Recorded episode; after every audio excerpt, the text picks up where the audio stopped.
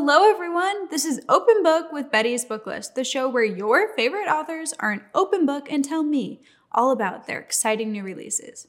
Today, I'm joined by Paula McLain. Paula is a New York Times bestselling author, and When the Stars Go Dark is her fourth novel. This book centers around missing persons cases and is a layered examination of trauma and detective work. It is a must read for true crime and literary suspense lovers. Paula, hello. It's so amazing to meet you. I'm so excited to talk because I have to say your book might be one of my like favorite detective crime stories I've ever read. I'm so happy we could come on. Oh, that is so flattering. Thank you. Thanks for having me. It's a treat to be here. Yeah, could we start by you telling everyone a little bit about what When the Stars Go Dark is about? Absolutely. So it's a departure for me. For a while, I've been writing um, historical fiction, but this was the first time I tried my hand at writing a suspense story. And so it is what I would call a slow burn, emotional suspense novel about a woman, a missing persons detective named Anna Hart, who, after a tragedy strikes her personal life, flees to the place where she grew up, which is Mendocino, California. And she's trying to heal and she's trying to leave her work behind. But instead, what happens is the moment she arrives, she learns that a local girl has vanished essentially into thin air and she becomes obsessed with finding her. And um, their stories connect in a really deep and profound and um, meaningful way. Yeah, it was definitely a super like layered story. Like I we kept unraveling more things. But what made you decide to write a book that is a departure from the historical fiction everyone like loves you for? Yeah, I don't decide things. Um, I'm a really irrational person and I follow my emotions. And um, my imagination. So one day I was just walking my dog here in Cleveland where I live, and the character appeared to me and essentially just kind of started talking to me. And I know um, a lot of writers, when they talk about how they have their ideas sound, you know, schizophrenic, but it feels like that sometimes. It feels like a visitation. I mean, there I am just you know minding my own business and this character appears she was really clear to me from the beginning um, and the piece that kind of landed was that she would be a mother, right? I just knew that, and that she would be a breastfeeding mother. I don't know why I had that detail in my mind. And that she would become obsessed with this girl because of her own background. So I'm endlessly fascinated by memory in the past. I'm obsessed with my own past and I'm excavating it um, I'm interested in depth psychology and why we do what we do, how we're driven toward our life's purpose, and how sometimes we get in our own way getting there. Right. I mean, to me, that's Anna, right? She can't control herself. She's drawn to the stories of these missing girls, almost like a siren song, right? Mm-hmm. Um, she's a conduit for other people's pain because of her background. And so, in a way, she is her past. She can't get over the things that have happened to her. She can't get over the things that she's seen and can never um, unsee. And all of these things both weigh her down and pitch her toward uh, everything her future, right? The plot, other people um, in a really, to me, a really interesting way. I just got caught up in it, right? Mm-hmm. I mean, mm-hmm. I just got caught up in it. And that's my favorite feeling of all as a writer. And when I was a kid, I know you were um, an early reader, a passionate reader in elementary school. And that's where I started too. The idea of being swept away by a story, right? Mm-hmm. It's the mm-hmm. same thing that happens to writers. We're swept away by a story. And hopefully, if I'm swept away sufficiently enough and can articulate it deeply enough, this thing that I'm feeling and exploring, then something kind of magical happens that you're invited to that kind of to that party at the same time. Yeah, it becomes real for the reader too. I mean, your book definitely felt real. I think I don't always read a mm-hmm. ton of like detective stories because sometimes they feel slightly more surface level than some books that I read, but this mm-hmm. one I didn't experience that at all. It felt like we were there and like it was so vivid. And hearing her backstory, I feel like made it so much richer because like you could see why this was so painful and relatable to her. Right. Well, thank you. I mean, that was my in- intention. And sometimes I'm frustrated with crime detective fiction too because it's very plot driven and we're supposed to be flipping the pages super super mm-hmm. quickly mm-hmm. and so we can't as writers concentrate on the stuff that i like which is um, description and backstory and inner life and all of that the language right nature everything that inspires me as a writer so i had to make a real um, I had to make a decision essentially. Like, was I going to write a plot driven, fast moving, twisty sort of book, which is kind of what uh, is really hitting the marketplace? Or was I going to write the story that spoke to me mm-hmm. and take my chances just to write the book that was calling me, regardless of whether it, um, works in the genre. I mean, that all really makes sense to me. Sometimes I feel like a certain story really is calling to you did you take mm-hmm. inspiration from real missing persons cases when you were writing this book, or did they all just like come to you organically in your head? So, because Anna was like the main impetus, I didn't really know where I was putting her, except that I, I spent time in Mendocino when I was in my 20s. So, I kind of knew that that was the setting that I wanted to use, but I wasn't sure of the time period. In early drafts, I set the book in 2016 because I thought I was writing a contemporary novel.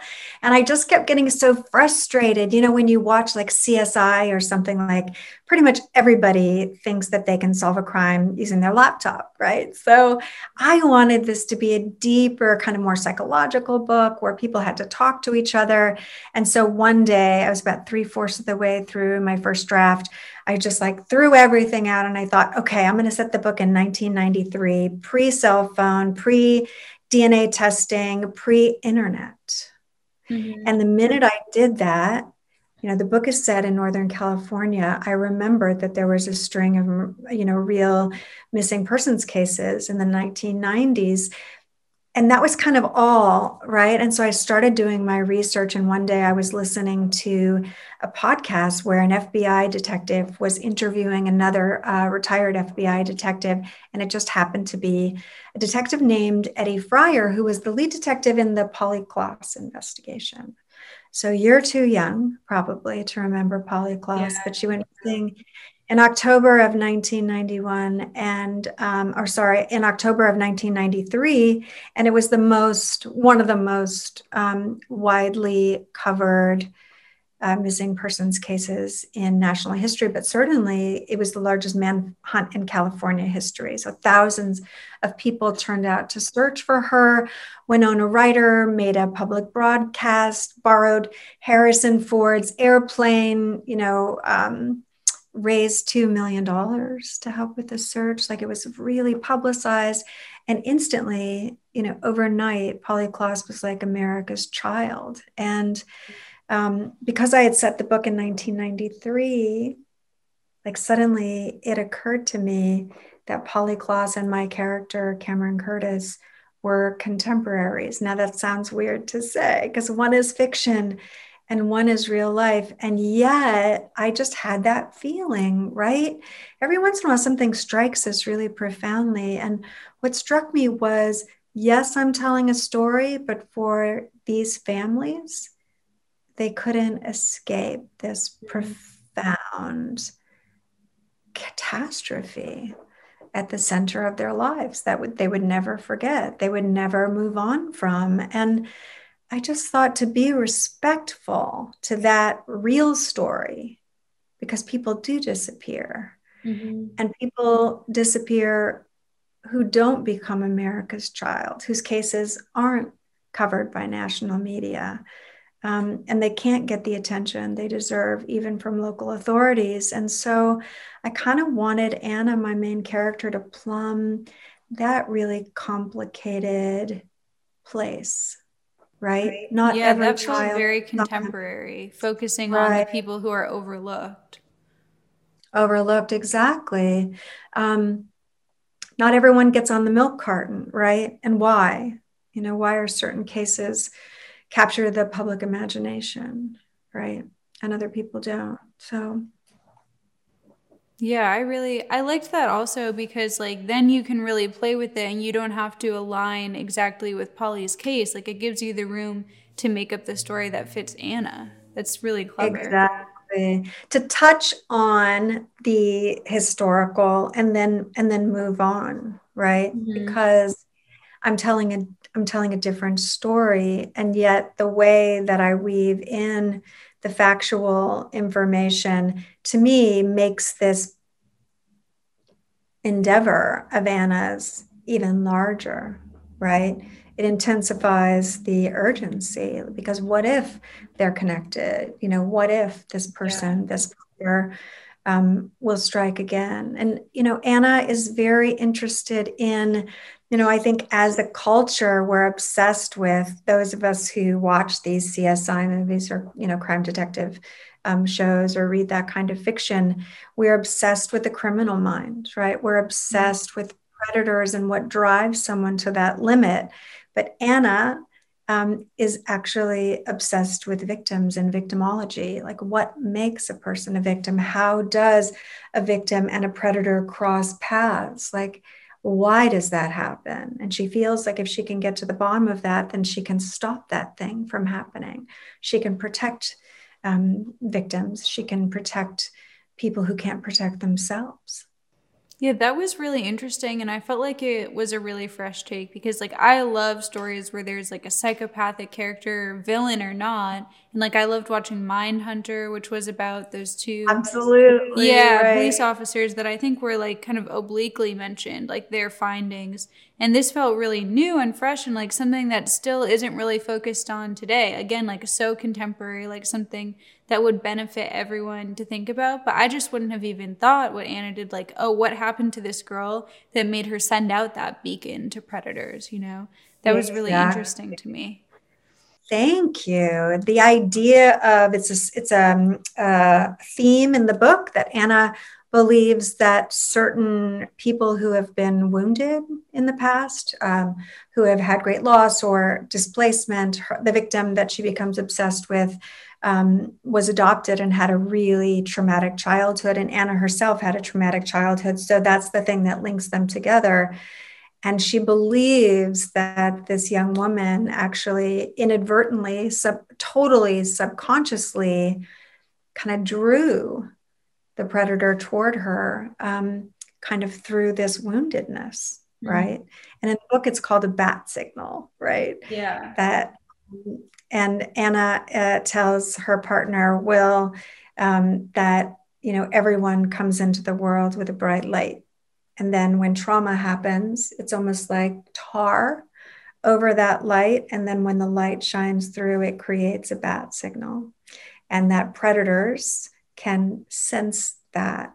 Right, it's a very creepy idea. Yeah, it is. Um, it's scary, and, and yet it's scary and a therapist actually said that to me and it's really a you know it's just very important to um, state super clearly that a victim is never a victim because of something they did mm-hmm. but right it's not your fault that you're targeted this bat signal is all it's hidden. It's this hidden quality of um, i don't know what you're going to say woundedness in a way mm-hmm. right? Fragility a kind of helplessness or something right? And if you think about it um, for instance a, a, wolf who's going after gazelles or deer right is going to target the weakest link and does that gazelle who's wounded kind of know that it is a weak link right no it's just living its life so um, it's a it's a really interesting idea, and that idea actually was pointed out to me about me, right? Mm-hmm.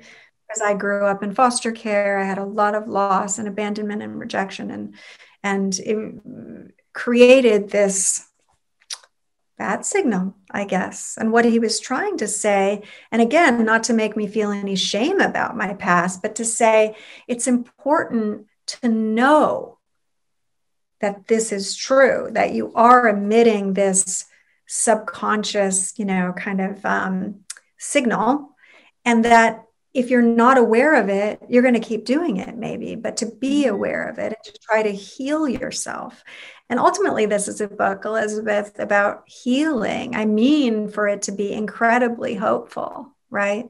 That we can heal our wounds and we can help each other heal by making these deep connections. Mm-hmm. And I mean, Anna's story was hopeful because I won't reveal the spoiler of like what happened in her life, but once we found that out towards the end, after seeing how far she's come, before we even know what happened, I think finding that out so late was really powerful because we were already like, she's come so far, but once we knew what she was coming from, it felt even more weighty.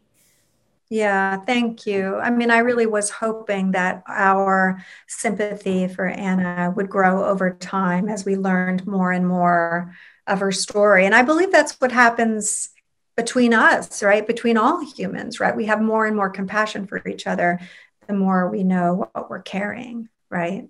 Yeah, they say, I was just listening to a podcast that said something like, after a certain number of hours, like you consider yourself close to someone, but when you're young, mm-hmm. when you're a kid or in college, it's way less. It's like 50 hours. And the older you get, the more hours you need before you can feel that like so compassion that they're a friend. It was like 93 hours versus 40 or 50 when you're young.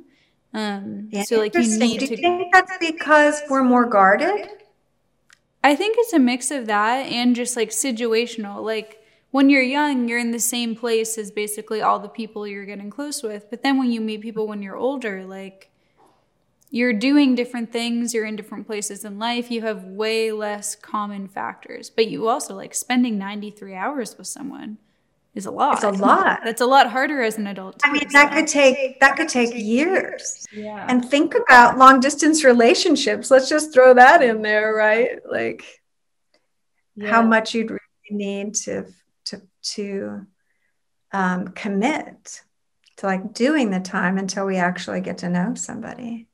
Yeah. Um, I mean, sometimes sharing, I think, can probably bring you there closer. But that's the great thing about reading, too. Like, you get to go right inside their head and, like, hear their truth. You know, you can skip some of those hours getting close to someone in a book. Yeah, yeah, I think so too. That's I'm gonna search that out. That sounds like it was a really on, It was on Call Her Daddy. It was an interview with a psychologist. I want to say on Call Her Daddy okay. podcast recently. Okay, I'll check it really out. Good. Thanks. Yeah. Now, I have a question about your writing process. You mentioned that like three fourths of the way through, you went and changed the period.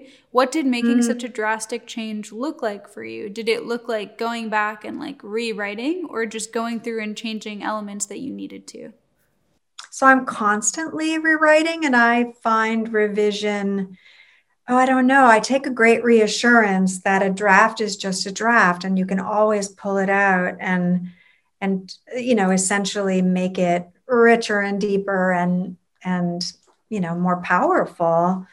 We focus too much i think on anything we put down for the first time. And i think it's a really great practice for me to know that everything is a draft. Like everything is changeable and because i'm discovering it's a process of discovery i i never i didn't know when i set out to write this book what the ending was going to be. I, I, actually had no idea. Um, so it's not a rational or incredibly um, efficient way to write a book or, or to live for that matter, but it is it it's truer for me because I think if we don't open to possibility as artists, then we can never really be surprised. And if we're not surprised, then our readers certainly aren't really going to be surprised, right? Yeah, I don't know. It's my favorite thing, right? Surrendering to the story as if it has its own agenda, right? I mean, here this character visited me like a, you know, like a whatever. It was like a spirit, and I just needed to follow that character through a journey and come out on the other side.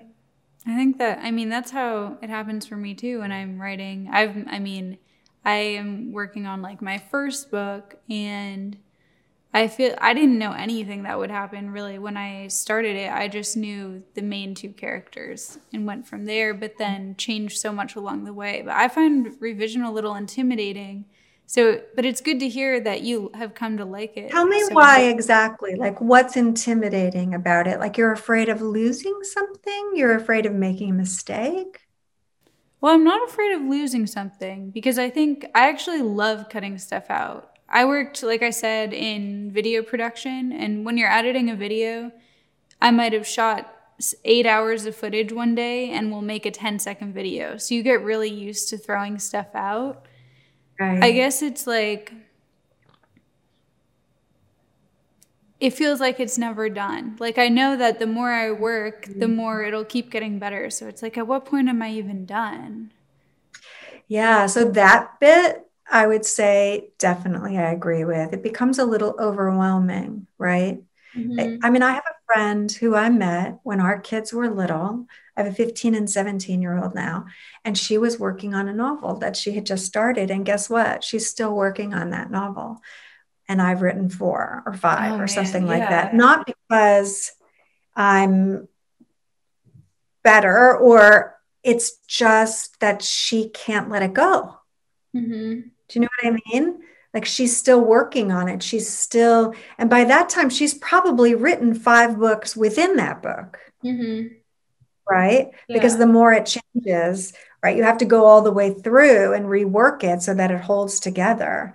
I mean, I got my start as a poet, right? So if you change a line and it elevates the poem, you know, you have to make sure that the whole poem kind of gels and is at that same level. Well, that's one thing for a 14 line poem, and another thing for, a, for novel. a novel. oh, I know. I changed the ending of my novel and I had to go all the way back because I was like, now, like, some things don't even yeah. make sense anymore, but I feel good about the ending.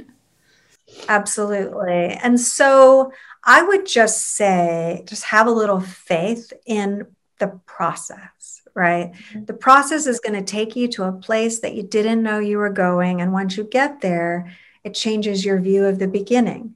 And so you have to go back and make sure that it all lines up. But at a certain place, you have to let that novel go because it needs to live right? And so you can write something else and keep growing as an artist. Yeah. I'm excited for you, lady. That's awesome. awesome. Thank you. I'm excited too. Now, how did you make the jump from poetry to fiction? Um, it came pretty organically. I was at the University of Michigan in the 1990s um, getting my degree in poetry. I was also the divorced single parent of a two year old living on student loans, um, doing this really crazy thing, right? What was I going to do with a degree in poetry? But I'd just gotten a divorce. I'd married young. I didn't really know what to do with my life. I thought it can't get any worse, right? I'm going to do this thing for me and to really try my hand at being a writer. And I couldn't lose any more than I had already lost. So, um, but when I was there and studying and you know, making friends with other writers and in a, in a writing workshop, when I told my story to anybody just by chance at a keg party, like anywhere at a bar, like in class, that I had grown up in foster care and that I had had like seven different mothers and um, my dad was a heroin addict, you know, who was in and out of prison. Like this is made for TV movie kind of stuff. Anytime I would tell my story, invariably that person would say, You should write a memoir. And I thought, I can't do that.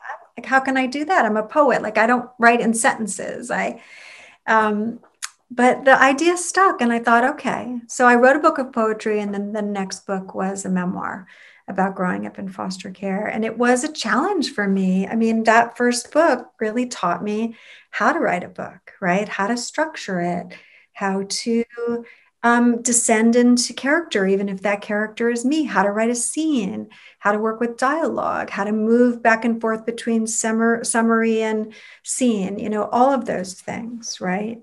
Um, and it was so challenging. I think there is a part of me, and I don't know if you feel this way, there's a part of me that likes being over my head being like oh yeah i love being over my head exactly like slightly outmatched by the goal that i've set for myself but that challenge to me is enlivening and kind of emboldening. Maybe I've always been an underdog. I like it when the world says I can't do something or that I um, am kidding myself because it gives me that kind of like rise up, like lion's voice, like, oh, yeah, you think I can't do this? Watch me.